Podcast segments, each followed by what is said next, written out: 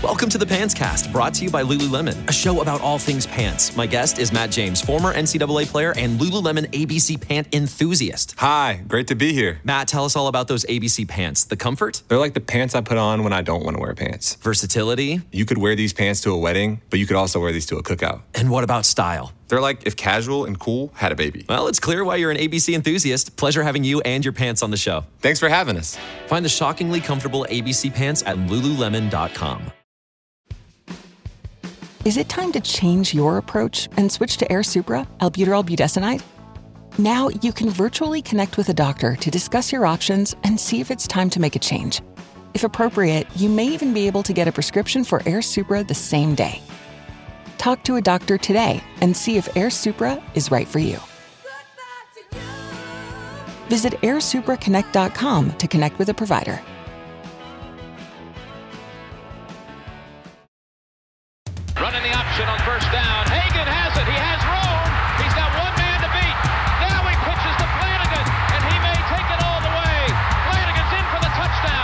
McKinley Wright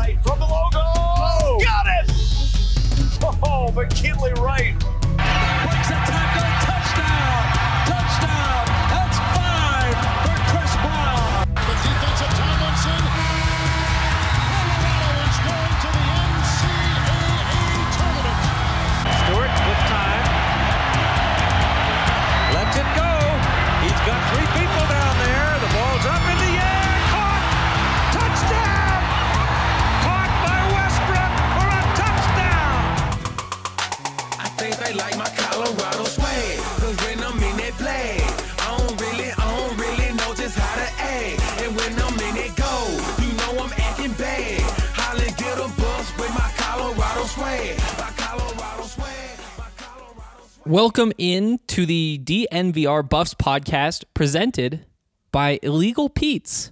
We have a new presenting sponsor. Again, this is like the second new sponsor in like two or three weeks or something. Um, I'm excited. I love Illegal Pete's. Uh, if you guys haven't been, you definitely have to check it out. Um, it's like a staple in Colorado, or at least it's a staple in my life in Colorado. It's like a Qdoba or like a Chipotle, like a burrito shop like that, except so much better. And it's a local business and locally owned, and the food is just better. And they have like a bar inside. And uh, the one of the one of the best parts of our partnership is that if you go in there and you show the uh, bartender your uh, ticket for an event you're going to that day, whether you're going before or after, then he'll give you a uh, free draft beer or a free margarita if you purchase a full sized entree. It's a great deal. Um, it's great food. Their green chili is incredible, and I am really excited for them to be the presenting partner or presenting sponsor of the DNVR Buffs podcast. And I hope that I get some cool things out of it too going forward. Um, Illegal Pete's has nine locations in Colorado. Six of them are in Denver. Two are in Boulder. One is in Fort Collins. So make sure that you swing by and pick up some free drinks, a free drink before you do anything or after you do anything. All you got to do is just show them your ticket. Uh, it's awesome let's jump into the show.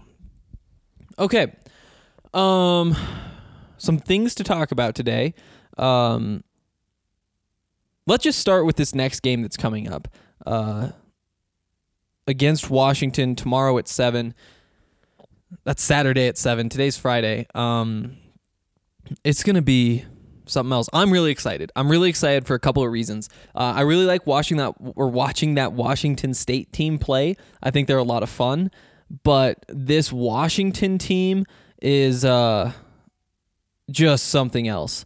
Uh, I am so excited for them to come to Boulder and for me to get a chance to see what this looks like in person. They're they're special. Uh, they they they've lost more games than you'd expect, and we're gonna dig into all the Pac-12 stuff that's going on later in this show. Uh, for now, I mostly just want to talk about uh, Washington, um, but Washington is sitting there. They're 12 and 8 overall, which is pretty disappointing for them. And uh, they're what are they? Uh, I think they're two and five now. Yeah, I think they're two and five now in the conference play. So that puts them last, uh, tied with Oregon State, uh, and they're two and five in the Pac-12 because they just lost to Utah. But they are so so much better than that record would suggest. Um, I I would much rather play a Washington State team that's in the middle of the pack right now than play this Washington team. I'd rather play Utah, Oregon State, uh, Cal, uh, Arizona State, UCLA. Above that, I, I think that's probably it. Uh, but but they're scary. They're tough.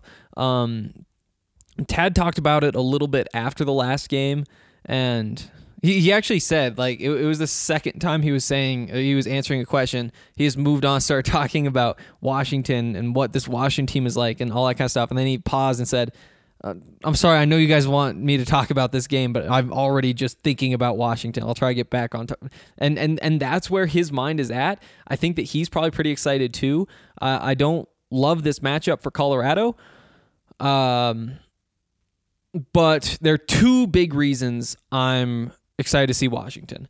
First is their defense. This zone defense they run is unlike anything else uh, that you typically will see. Um, it's it's it's weird. Essentially, there's like four guys around the three point line, and then a big man below the basket, and it works. They're shutting teams down. Um, it's interesting. They're just so long.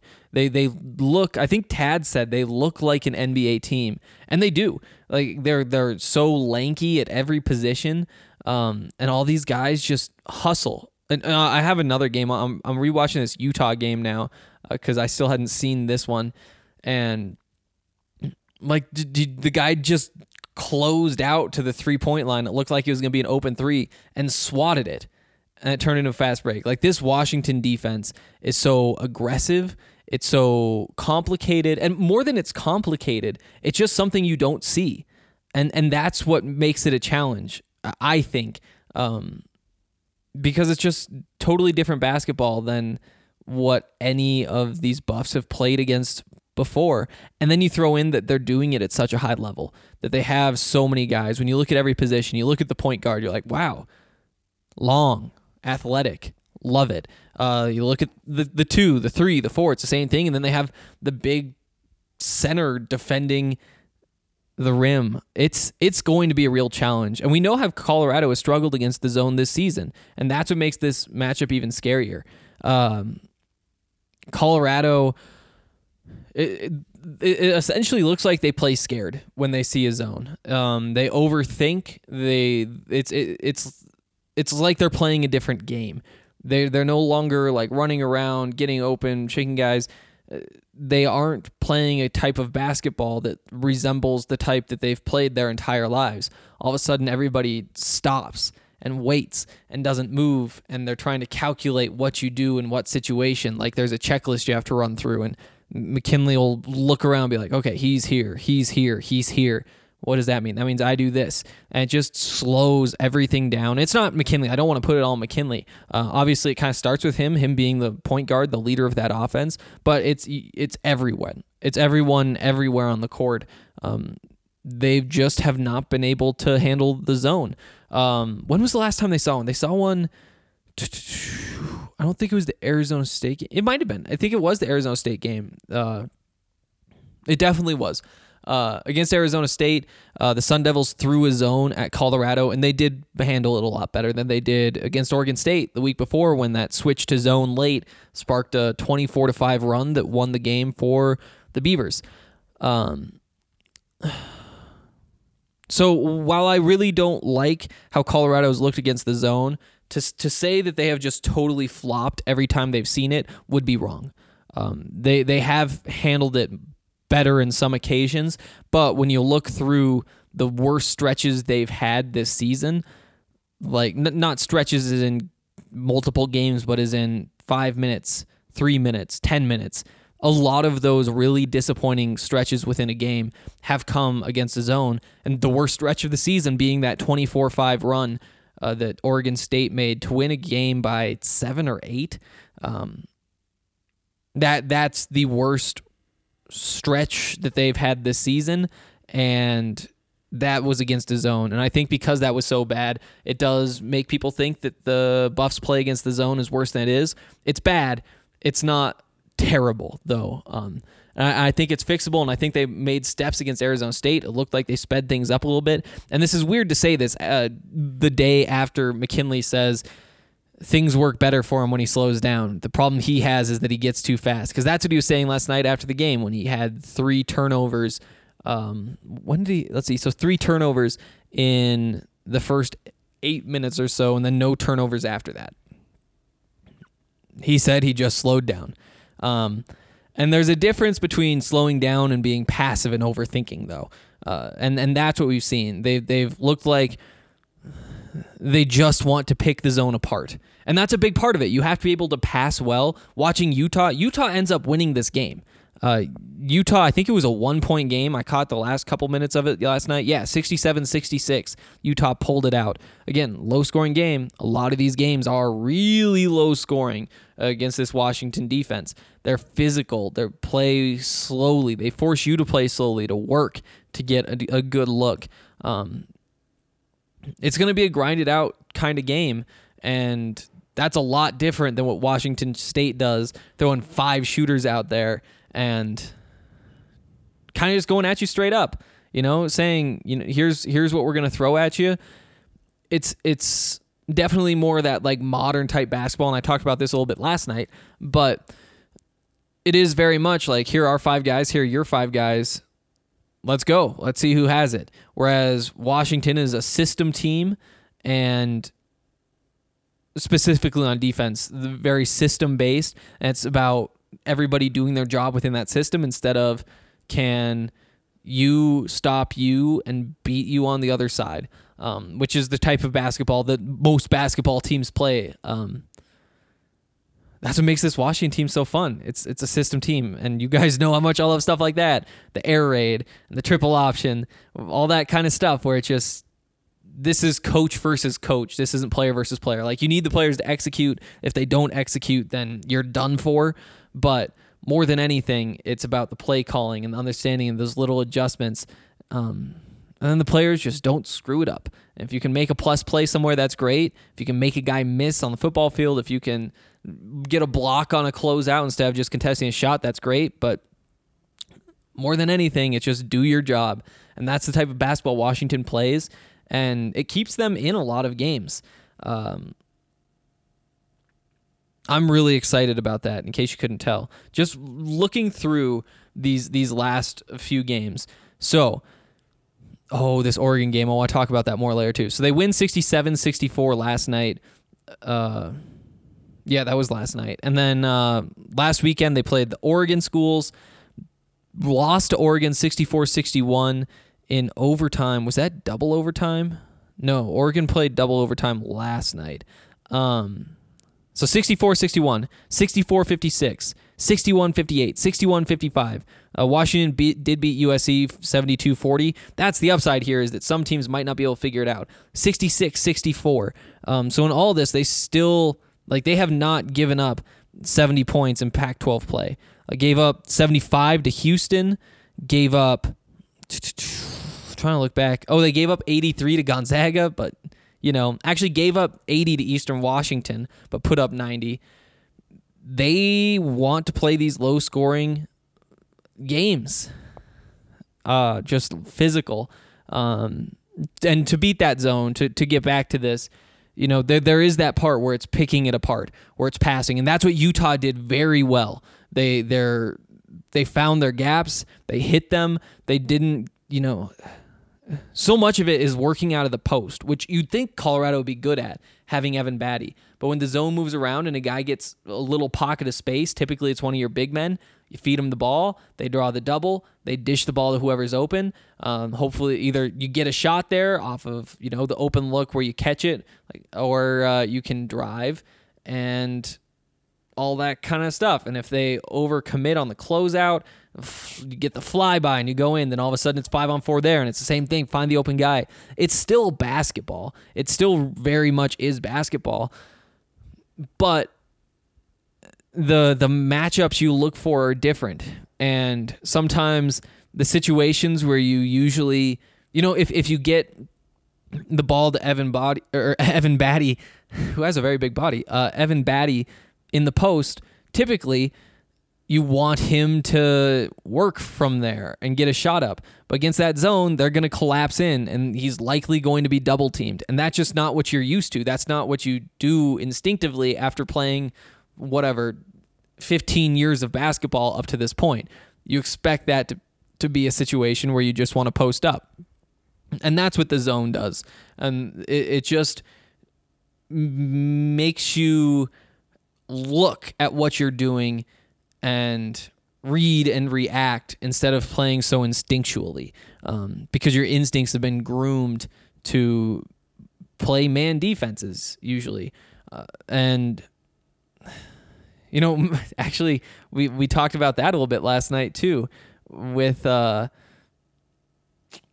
let's see i think it was tad talking about mckinley and saying that mckinley used to just maybe not use his instincts, but predetermine what he's going to do. He comes off the screen and he knows whether he's going to shoot a floater, whether he's going to put his head down, get to the rim, whether he's going to kick it out. You know, he he has that in his head what he thinks is going to happen, and that turns into turnovers because you aren't taking what the defense gives you. You're doing what you expect is going to work before you see what actually will work. I forget what he said. I think he said that Tyler was it Tyler or Evan? I should look back at that quote, but he said one of those two guys kind of does that same thing still. While McKinley has kind of grown out of that, that's something he still wants to see improvement in. I think it was Tyler, but I don't know why he would be talking about Tyler after Tyler didn't play, so that throws me off a little bit. Um, maybe it was Evan, but that's that's the thing. That's the key here is you have to see what's going on and then take advantage of it figure out who's open.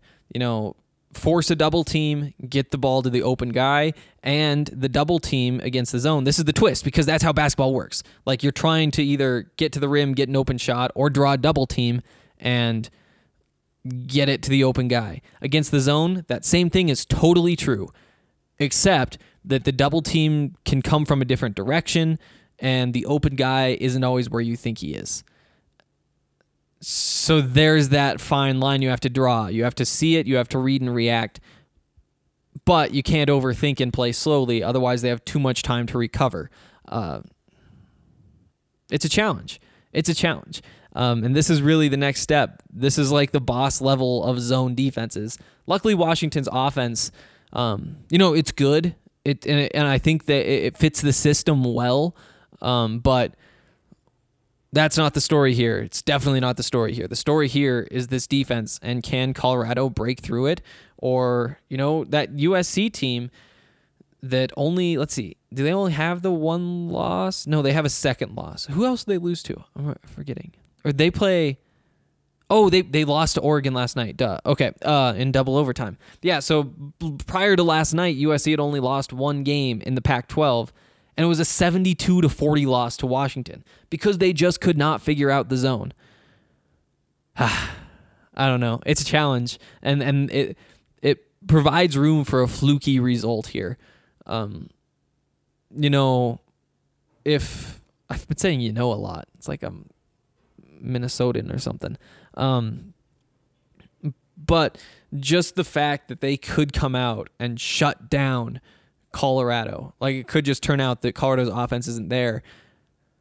Ugh. And, and that's what gives Washington a shot against any team, really, because any team could struggle. This is an NBA caliber defense. I, yeah, I'll, I'll, I'll say this is an NBA caliber defense.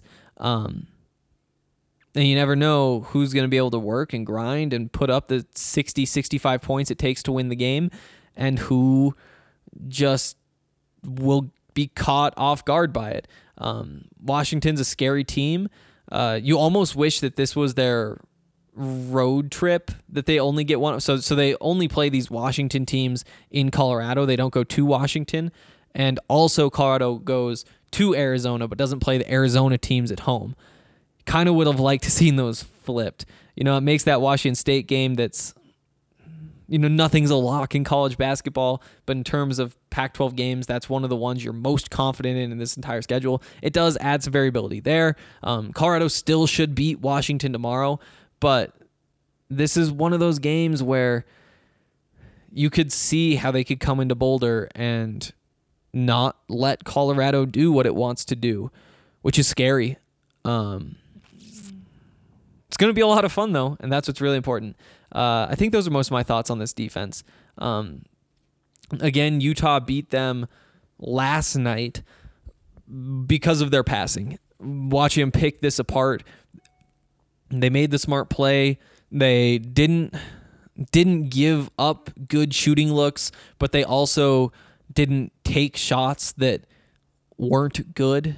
You know, and and that's that feel for the game that just kind of changes against a zone defense because when you are where you when you catch the ball wherever you catch the ball you have an idea of what's going to happen. There's going to be a closeout. There's a guy that you know and and that feel for the game just kind of shifts a little bit and things come from a slightly different angle and guys are just in a little bit different position than you expect and it changes things. And so to make good decisions not just with your passes is you know you also have to make good decisions reading whether you have time to shoot reading whether you need to pass, and, and it's it's a challenge. Um, so yeah, passing is a big part of it, but you don't want to see Colorado get too passive tomorrow.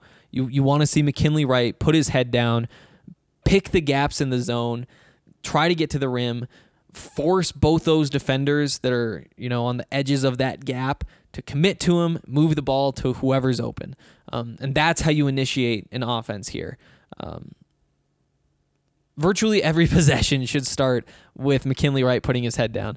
Um, before we move on to talk about Isaiah Stewart, who is the second reason that I am really excited for this Washington game tomorrow, um, he's he's special. Uh, I want to tell you about our good friends at uh, Breckenridge Brewery. Of course, that's always what goes right here. Um, Breckenridge is just an incredible partner of ours here at DNVR. I can't say enough good things about them. They actually have a really cool announcement coming next week that I'm really excited about, but I'm not allowed to tell you essentially anything about what it is. I can only say that it's going to be incredible, um, and you should stay tuned. I wish I got to choose how I teased it because I could. Yeah. Um. Um. But also, every beer they have is very good. You should be drinking a lot of them. If you've come to our watch parties, you know how great they are. If you've been to our tailgates, I guess Buffs tailgates we didn't have as many this year. I bet next year we will. But uh, the Broncos tailgates drink a lot of Breckenridge beers. Um, Strawberry Sky, the Oatmeal Stout, Vanilla Porter, Avalanche, just so many great options. You should also be keeping an eye on the Breckenridge event calendar on thednvr.com. It has all of the events that we have planned. We'll be drinking Breck beers at all of them, of course. Um, typically, you get one free for showing up. Um, so you should uh, show up and have a good time. And that's and, and, and RSVP too. Uh, Breckenridge is awesome. Something cool. I think early next week from them. Um. Also, I would like to tell you about the green solution. Oh wait, no, Total Beverage. I was reading the wrong thing. Um, Total Beverage, which we haven't actually talked about in a while. It feels like. Um, we've talked a lot about Davidsons, but Total Bev is really the Davidsons of the North. It's an incredible place to buy any sort of alcohol product or like alcohol related product as well. Um, you you you could get whatever you want there. Essentially, it's a massive warehouse. If you go there, you just won't be disappointed by anything. Like if you have something in mind, they're going to have it.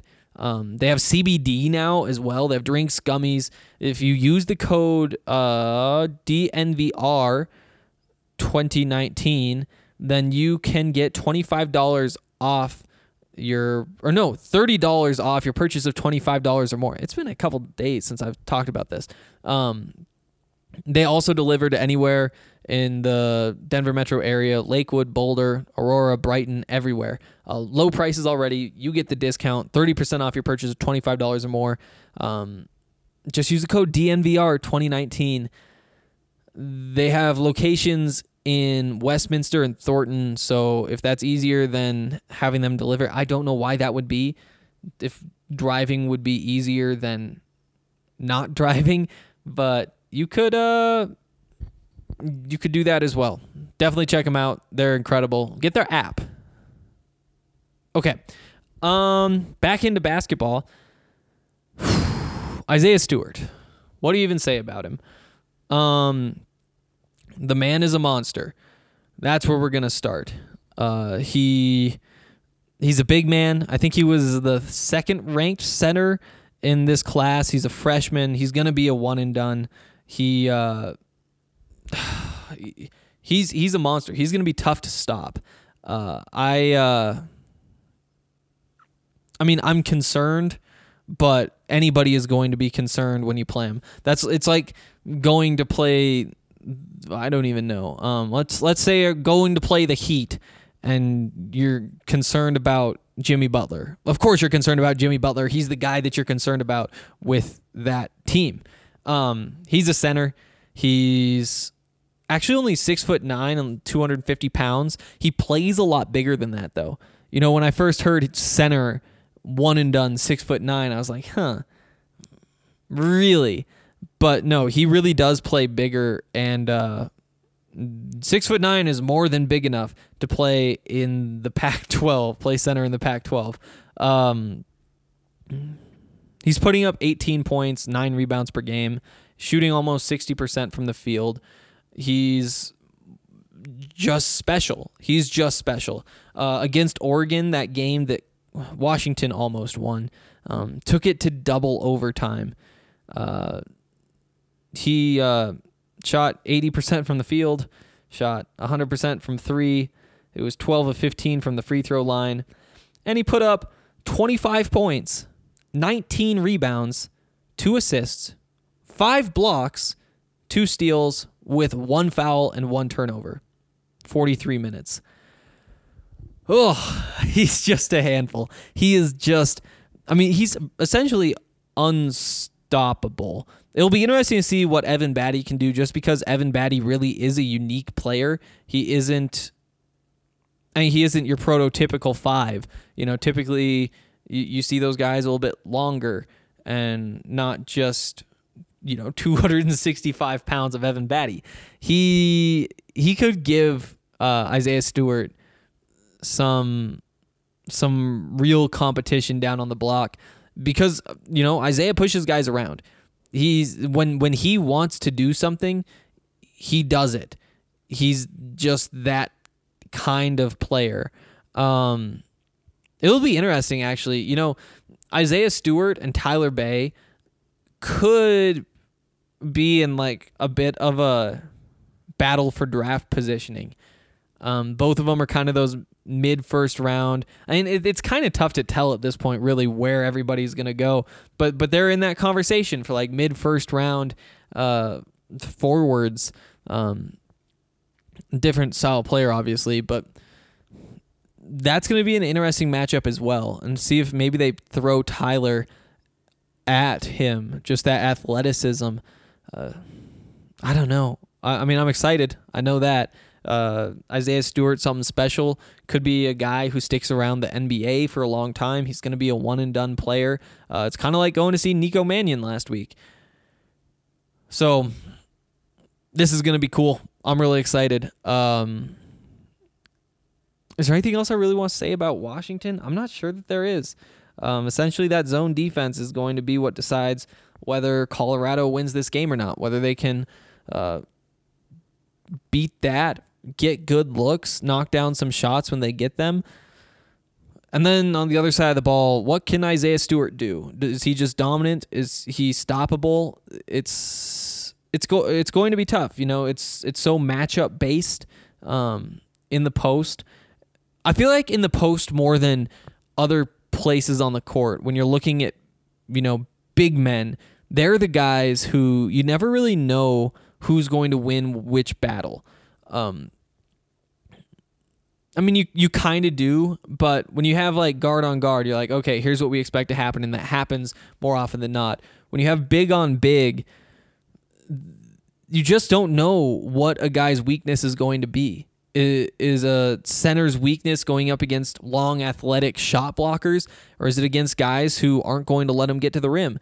Do the quick hands matter? Do the senses matter? You know, watching Nikola Jokic, for example, with the Nuggets, there are guys who are really good centers who he just has his way with whenever he wants, every single time they play. And there are other guys like, you know, Boban Marjanovic, who Jokic just can't beat and you, you'll see him toast Rudy Gobert or Joel Embiid over and over and over. But then he goes and plays Boban, and Boban wins that matchup. You're just like, why is that? And it's just because of the way these bigs fit against each other. Uh, Isaiah Stewart against Evan Battey, who knows?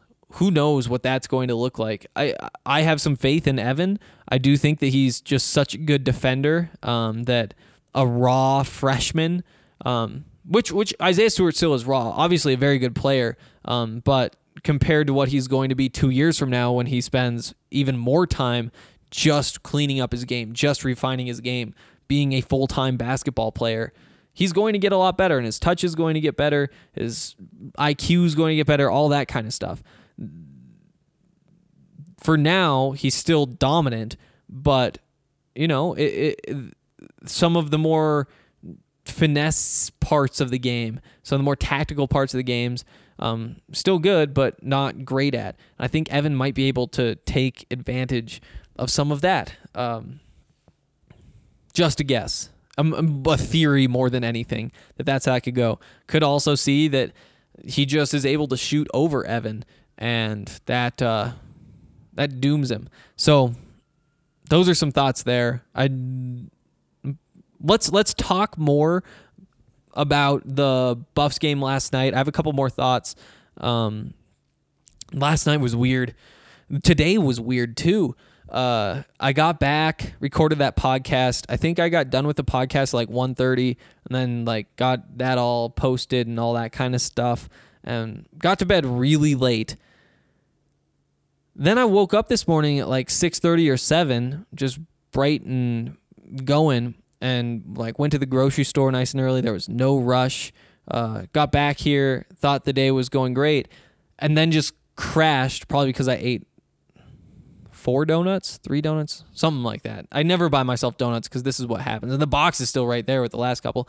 But um, then I just like crashed for four hours, which makes a lot of sense. Um, woke up, couldn't put my AirPods in the right way, which was a strange experience because like I grabbed them out of the case. I grabbed one, looked at, it, I was like, I don't know which way this goes. And I've been wearing them. Like I've had these since AirPods were released. Like I got them immediately and for some reason I was just in such a weird spot that I like looked at it. I was like, does that go forward or backward? And I put it in both ways and I couldn't figure it out. Like it should feel really weird. And now I just lost all confidence that I'm wearing them the right way. And I kind of want to Google, like, look at a picture of somebody wearing AirPods the right way. But that feels like cheating. Like this is the kind of thing I have to overcome myself. I I've never been through something like this. I don't know what happened. Like I woke up a little confused from that nap, but I was just getting ready to go out. I think I had to move my car. Parked in like a 2-hour parking spot. I was to put those in. It was weird. And I like looked at it and couldn't figure it out and I guessed and I was like that doesn't feel right, so I turned it around. Or no, like I took that same one and put it in the other ear to see if that's where it went and it still didn't feel right and I was like, "Oh boy." And then I got super self-conscious. I'm like walking out of the apartment building and people are looking at me and like be- because that's what people do. But when you're wondering if you're wearing things backward, like it feels like you're wearing your shirt backward or your pants backward. Like are all these people looking at me like I'm an idiot because of that?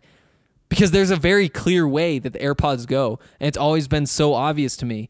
But for some reason, my brain was in just such a strange place after waking up from that long nap that I did not understand. Oh, look at Utah just pick apart that defense. Um I I don't know. I don't know. Yeah, that's gonna keep throwing me off for a while. Um, but yeah, before we dig in a little bit more into that game last night that threw me into that strange sleep thing, um, and then a weird story about it. I want to tell you about Mile High Green Cross. So, what you need to know is that they will offer you an experience that you won't forget. Mile High Green Cross has award winning products. If you head over to their store and you sign up for their loyalty program, you'll get 20% off your entire purchase once per month. That's a lot. Um, and they're hooking up the DNVR fam with that deal. So just tell them that you're like you you heard from me that you uh, should do this, and then they'll give you twenty percent off once a month. Uh, it's in a great spot. It's on 9th and Broadway, which is like uh, seriously a block and a half away. It was actually right next to where I parked my car this morning. Uh, or not this morning. It turned into the afternoon. It felt like morning because I just woken up. So I, I didn't walk past it. I walked right up next to it though. Um, but yeah, it's right here. Uh, they they have people who will help you out every single time. Uh, it only takes on average nine minutes from the time you walk in the door to the time you walk out. And if you've been in a dispensary before, it can take a while. Um, so that's just so great to be able to do it so quickly and to have help. So you're still making good decisions. You're just making them a lot faster. Um, they have everyday low prices on in-house products. They have $99 pre-pack ounces, V3 hash oil bulk deals like five cartridges for hundred dollars. It's it's all like without the door pricing, which is great because you know for me, I'm from Montana where there's no sales tax, which and here's the economics degree coming out, which is stupid for Montana to do. They handle that really poorly. Um, but that meant that everywhere you go, the price that you see is the price that you pay. Tax just isn't a thing. And then here you have to do like that math where it's like, oh, this computer, oh, that was like a huge purchase, obviously. And you're like, what's the tax on this? Is this like 8%? Is it 10%? Should I be like saving money by going somewhere else? Like all that kind of stuff. I really hate it. And the worst thing is, I, I've gotten used to it now, so this doesn't happen all that often. But like, if it's just late and like I'm driving back from Boulder, I'm like, okay, I, I need some food on my way back. Uh, I got, I have like a dollar. Let's run in and find some for a dollar. It's a dollar, and then you, they're, they're like, oh, it's dollar oh eight, and you're like, what? It says a dollar. Who would put a price on something? It's a dollar oh eight. I'm like, oh yeah, that's right. Your tax, which is again makes a whole bunch of sense policy wise. But for me personally, it's frustrating. So the fact that Mile High Green Cross just includes the the tax in their prices, love that. Love that so much. Um, just makes things so convenient. Um, especially at a place where they only take cash. And actually, they don't. Most dispensaries only take cash, but Mile High Green Cross, you can use Hypur, um, which is like a Venmo type thing. But when you're paying with cash and they say it's twenty dollars, and you walk in there and they're like, "Oh, actually, it's twenty dollars or twenty one dollars and sixty something cents," I don't know how much the tax is. That would have been like an eight percent tax. Seems like a lot of things are like eight percent around here. I would guess that dispensaries are taxed at a higher rate. Um, we don't need to dig too deep into this, but uh,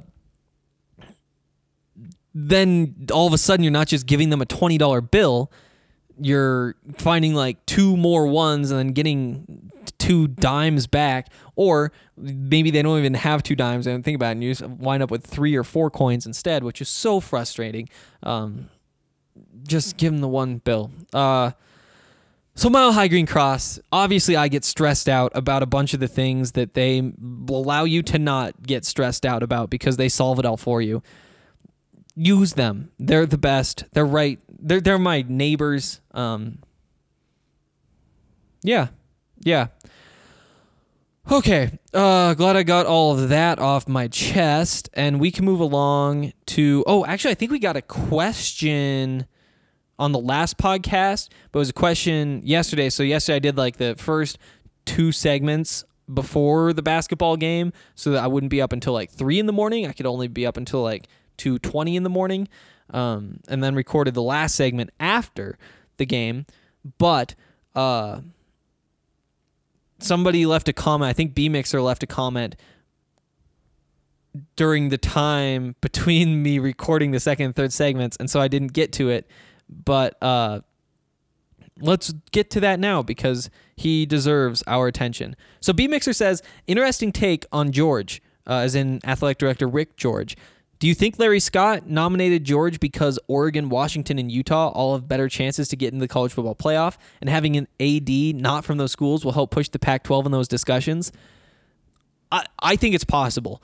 Um, you know, the weird thing here is that when when uh well it's very political so let's make this like a political metaphor without picking sides um you know there's there whenever anybody makes a decision any politician makes a decision a strategic decision whether it's we're going to throw this ad here we're going to spend all of our money here we're going to pick this person we're endorsing this person all these little things um, if, if it's big time politics if it's like presidential candidates for example you're going to get 20 different stories about that decision by different analysts who have different takes. And all of those different takes are going to um, say something different, and some of them might be the same. And as somebody who's interested in that kind of stuff, you can read through all of them and be like, okay, I think this is a good point. I think this is a good point. I think that this thinking makes the most sense strategically. I think that's right. When it comes to Pac 12 politics, picking an AD to be on the college football playoff selection committee, there isn't as much analysis of the decisions. Um, or at least I haven't seen nearly that much. So this is all what it looks like to me. And and to me it does look like, yeah, it, it, would make sense to pick Colorado. And there there are a bunch of different reasons that you would pick Rick George.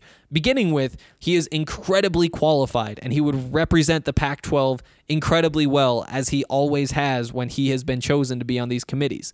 I think that he uh, I, I shouldn't just throw these things out without researching, but he's he's one of the best athletic directors in the Pac-12, and I don't think that's disputable. Is he the best, the second best, the third best? Again, I I haven't dug through all the stats of who does what. You know, Stanford and all them, they they win all these different national championships. Colorado has the ski team that's great. The the cross country national championships. They have the lacrosse program. So so each school has these different things. Um, it depends on what exactly you're looking for. Is it who wins the most titles? Is it the average winning percentage across all your teams? Is it average winning percentage weighted by which teams are most important to the the finances for the athletic department. You know, is is football success more valuable? Um, Oregon's AD would have to be right up there um, who's who's actually uh, he was the guy who Rick George replaced. Now that I think of it, so it would make sense that Oregon's AD would have been uh, on the college football playoff selection committee because he does deserve to because he was so successful in building that Oregon program. Now you can throw whatever caveats, you, but he has all that Nike money, but you know all that kind of stuff, and that's whatever.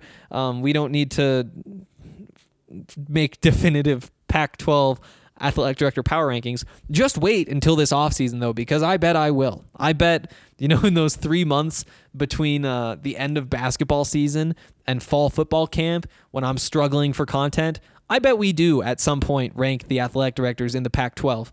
Um, again, though, uh, naturally, when you say, wow, I bet that guy's the best, and then you realize he was the last one who was on the committee for the Pac 12, it does make sense that you would just take whoever the best athletic director, whoever is the most deserving. Um, make make these Pac 12 athletic director jobs even more enticing. You know, they, ju- they just bring in the former CU guy at USC. Maybe you hire somebody uh, even better if you prove even more that uh, that the Pac 12 is a meritocracy in terms of who is chosen to serve on these committees, who is rewarded, um, and and by proving that a good job will be rewarded, you you bring in better talent because that's a system that you like, rather than going to some scandalous, corrupt conference where that isn't the case. And I don't know what those reputations are among athletic department officials. I, I couldn't tell you whether you know somebody who's looking for a career path would say, yeah, you want to be a part of the SEC. Don't mess with the ACC. That could be the case. It could not be. Or maybe they don't even look into it all that much, but that would kind of surprise me. Um, so there's definitely a bunch of reasons to just reward the guy who deserves to be the most rewarded. Um, and and that would also line up with what happened, given that you know, you followed my thought process through that. Rick George is one of the best. Who is the best? The guy who was there before him. Um, Mullen. Mullen. What is his name? I should know his name. Um, just not jumping out to me right now. Um, so yeah, there, there's that part of it too. And if if there was a huge national interest in these types of decisions, you'd get a whole bunch of analysis. And I'd like to think that my analysis would be the best one, or at least one of the best. But it could be that I would read some other take from somebody who has been there, I don't know, and be like, oh yeah, you're connecting the dots in a way that I like better. But for me, I do really think that because Oregon, Washington, Utah have the best chances to get into the college football playoff, that it would make sense to have somebody pushing them. Um, if you have the option to give somebody who can push them, the fact that if you guys didn't listen to that podcast that um, B Mixer's referencing, I got into a lot of details about how the selection process works. Um, got a little intense there for a minute, but essentially, if so, there are 13 people on the college football playoff selection committee. Um, they're from all different walks of life, um, and they're just tasked with ranking the top 25 teams six times beginning the first week of November. And then the last rankings are what they use to pick the bowl games and pick the college football playoff um, semifinalists. So um, it's an important job, and five of the 13 are athletic directors. There's one athletic director from each Power Five conference, um, five Power Five conferences. So the five spots, the five of the 13. Um, and, and now it's Rick George.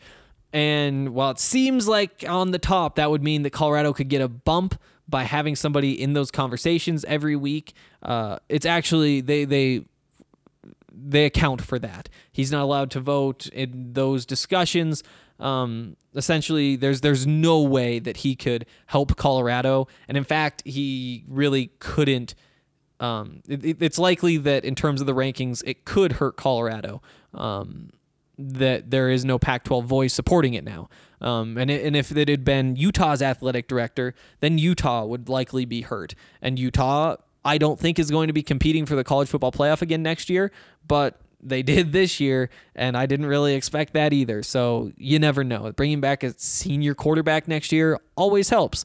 Um, we don't need to dig into that theory too much right now. I bet there are some takes, but uh, yeah, I, the, it, it does probably make it difficult for Colorado to be in the college football playoff. Um, not, I mean, just marginally, just barely. Um, but you don't have a voice arguing for that team. Um, but Rick George will be arguing for Oregon, for Washington, for Utah, because he's the Pac 12's representative. Um, and the rest of the conference, too. Again, not only is this great for Rick George and great for the Pac-12, honestly, to to make this pick for the reasons we just discussed, but also because Rick George will represent the conference well again because that's what he does. Um, it's also good for the University of Colorado, and who knows, maybe once in the three years, Colorado ends up being ranked 16th instead of 15th because of that push. Maybe it never affects anything. There's no way to actually measure any of that, but having an athletic director with that reputation, it helps. Um, do you think Mel Tucker comes to Colorado if Rick George isn't here? Nope. Uh, what if Rick George isn't known for what he's known for? Probably not. And so, you know, we're not really looking to replace Mel Tucker by any means, but, you know, maybe an assistant coach is coming through and says, ah, I, I think this is the spot, has a meeting with Rick George, sees the support that Rick George is throwing out there, sees the accolades, sees where this, where his vision for this athletic department is and how it can grow behind him and says, you know what, this is the spot. This is the next step for me in my career. Or, uh, you know, a, a coach of a different team. Um, let's go with uh, the cross country team because they are so good that there's no way that they're going to replace their coach. Um, I guess he is kind of aging. I don't know how old he is. I could not guess. I can't remember his name either. Mark. Uh, I should know it. I really like him. I talked to him a couple times, but um, let's just say he decides he's ready to retire. All of a sudden, you need another cross country coach, and Rick George is going to sell that better than other people, in part because of his resume and the things that are on his resume. Um, it's good for Colorado. It's very good for Colorado. In theory, it could hurt in terms of their actual ranking, but marginally at worst. Uh, I don't know. I, I think does that if you could give Larry Scott and or give Larry Scott truth serum and ask him a bunch of questions, this would be one of the questions I would ask about, um, or questions I would have. I wouldn't ask about a question. I would ask a question. Um, you know, I, I would say, just walk me through how you picked Rick George because I bet there's a lot there. And I bet some of it's what we talked about. And I bet some of it is stuff that I haven't thought of and maybe none of you have thought of either. But but the way you approach that job is so interesting to me. Um, that to just hear him talk honestly, walk you through his decision making process, walk him through his you know his thoughts on the NIL. How how do you take advantage of that? How do you do this? Because he essentially is a politician. You're never going to get those full straight answers, and that's his job. For as much as we hate Larry Scott, just like Roger Goodell, a lot of what he's getting paid to do is get yelled at to to be the fall guy for everything that goes wrong. And then after 5 years or 6 years or 10 years or whatever amount of time things get so ugly that the athletic directors and the presidents and whatever say, "You know what? It's time to cut him out." And it's a big symbolic thing and the, all of us are going to be I don't know if I will, but a, a lot of Buffs fans and Pac 12 fans are going to be all over Twitter cheering and saying, oh, thank goodness Larry Scott's gone. It's time to turn the page. And that's the point of the change. Then they'll vote in somebody new who's going to have some power. You know, Larry Scott had the power to make this decision. He isn't just a figurehead, but a lot of what he does is just do what the athletic directors for the Pac 12 schools tell him to do. Um, could he have done that better? Sure. I mean, look at where the Pac-12 is right now. That's not where the Pac-12 should be. Um, and and ultimately, the buck does stop with him. But how much of it is one man's fault, and how much is it everybody? You know, those are the questions. But that's how that job typically works. And it's the same thing for commissioners for most leagues. It's be the fall guy when we need you to be the fall guy. Do some of these things that are important. Be the unbiased voice that makes the decisions like who who does represent us or what do we do when a school breaks these rules. Kind of be the leader on those things. And those are important things to do. Negotiate a uh, TV deal. That's an important part. Um, but it isn't just him that does that.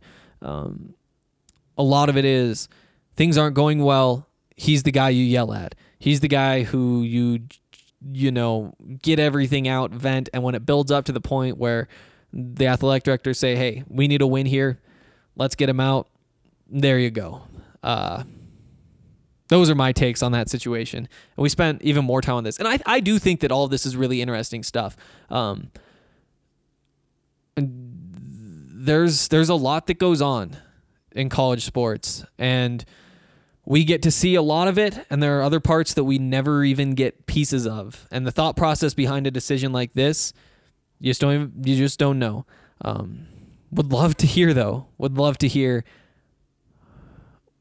that whole thought process um, in the end the most important thing Rick George is there. It's a great look for Rick George. That's great for his career, whether he wants to finish it out in Colorado and this is going to help him bring in better assistants, better executives. Um, it, it, gives him more clout with the regents when he needs to have clout with regents. Um, whether it means Mel Tucker sticks around just a little bit longer, and when he's on that second contract after he's already won a couple national championships here, he. Uh, he comes back for a couple dollars cheaper because he knows he can trust Rick George more than he can trust other athletic directors. You know, there, there are all these perks. Stability is important, and there's all that kind of stuff. It could be that Rick wants to go on to be a Pac 12 commissioner. This will help him do that as well. I'm not a mind reader, and honestly, Even if I was, I haven't spent nearly enough time close to Rick George to actually read his mind. But I'm a speculator, that's for sure. Um, and I, I don't know. It's it's good, and it's good for Colorado too.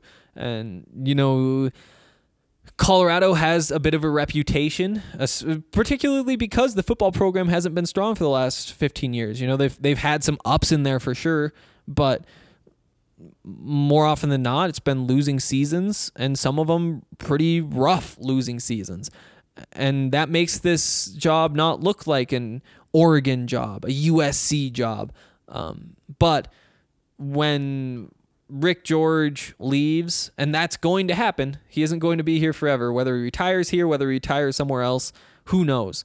But when he does leave, being able to tell the applicants for the next job, hey, look what Rick did.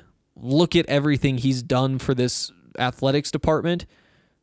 And he was rewarded with it. And he moved on to be a Pac 12 commissioner, or he moved on to be the AD at USC. There were those rumors for a minute there, too. Uh, one of the big schools, one of the schools that are big brand names with big donors and all that kind of stuff.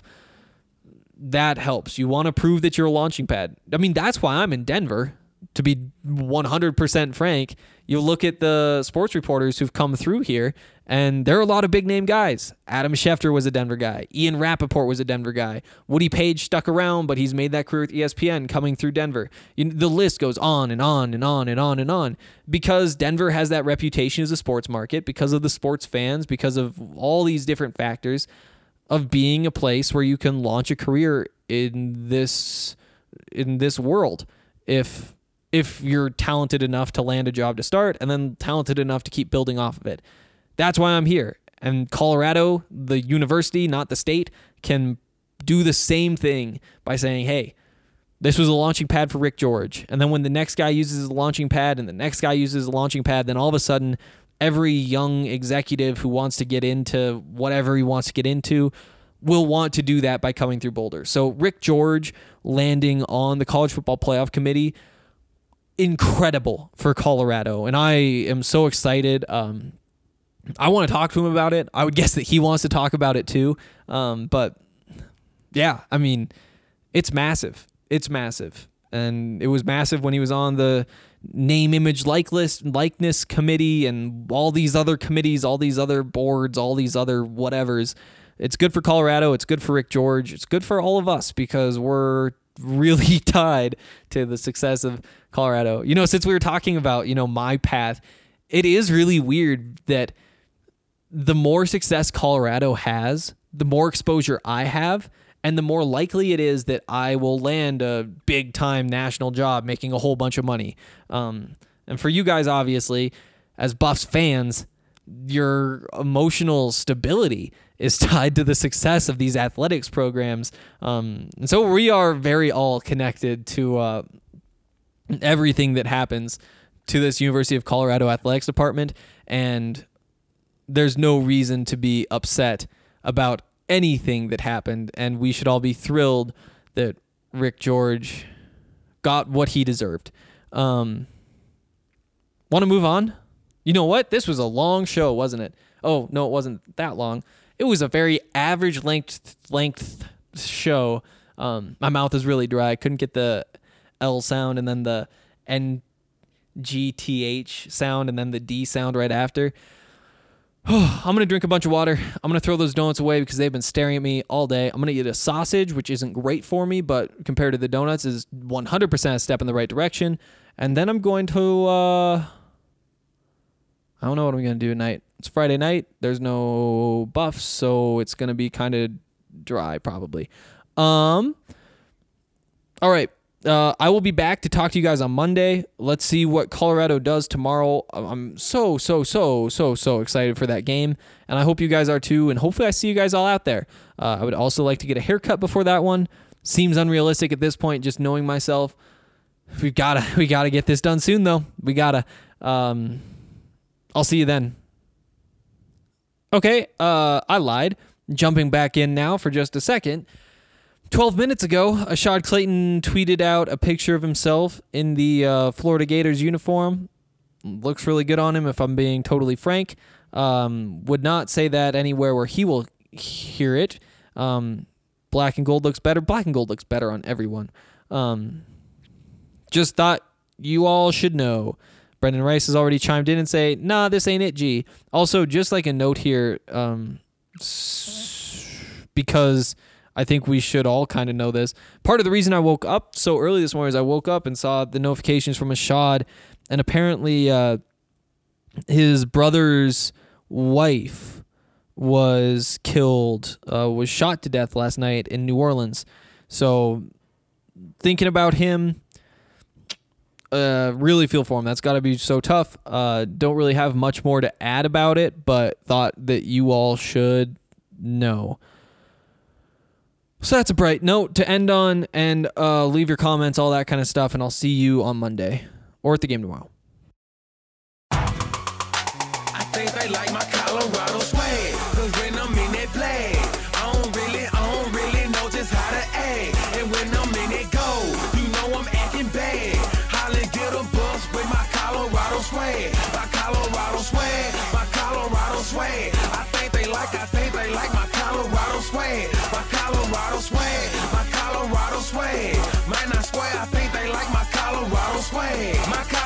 Swag is pushing 180. Speeding past competition, see you later, baby. baby. Colorado Army with soldiers like the Navy. And boat is where we station, patiently awaiting. When I hit the field, it's so hard to behave. I'm Colorado swagging as the crowd do the wave. Look into my eyes, I can tell that you afraid. Uh-huh. Cause you know we finna hit ya. Hit ya, hit ya, hit ya. Hey, hey. you on your own now, why you watching the official? You just better hope you make it to the next whistle. And we ain't playing with you, you can get it anytime. It started at the scrimmage, we gon' win it at the line. My Colorado swag in the middle of the ring. Throwing blows, knocking down team after team. They like my Colorado swag, cause when I'm in that play, I don't really, I don't really know just how to act. And when I'm in that gold, you know I'm acting bad. Holly get a bus with my Colorado swag, my Colorado swag, my Colorado swag.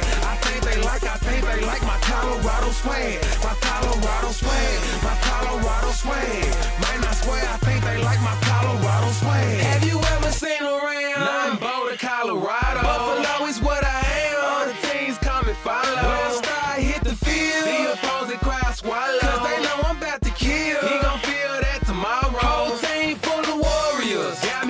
Tribal. Big 12, here we come. We ain't worried about a rival. If you want it, come and get it. We'll wait for your arrival. When you hit this frozen field, man, it's all about survival. Why you make it, why you make it. Yeah, you better bring your Bible. Crack back, blind side, flat line, no revival. Get them busts, get them busts, mess them up. We say we got them.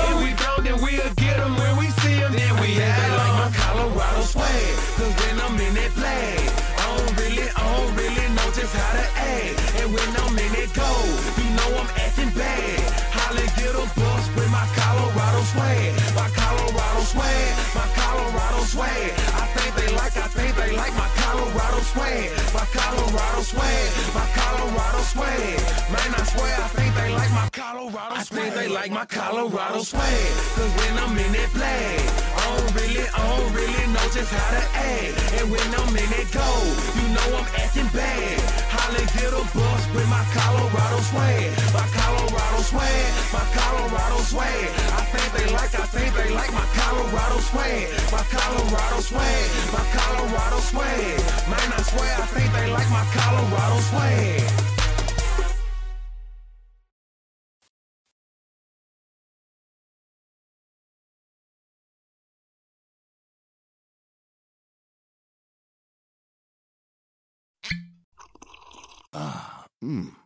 The first taste of rare bourbon you finally got your hands on.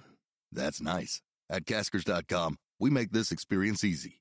Caskers is a one stop spirit curator with an impressive selection of exclusive, sought after, rare, and household names in the realm of premium spirits and champagne. Discover the top flavors of the year now by going to Caskers.com and using code WELCOME10 for $10 off your first purchase. Get $10 off your first purchase with code WELCOME10 at Caskers.com.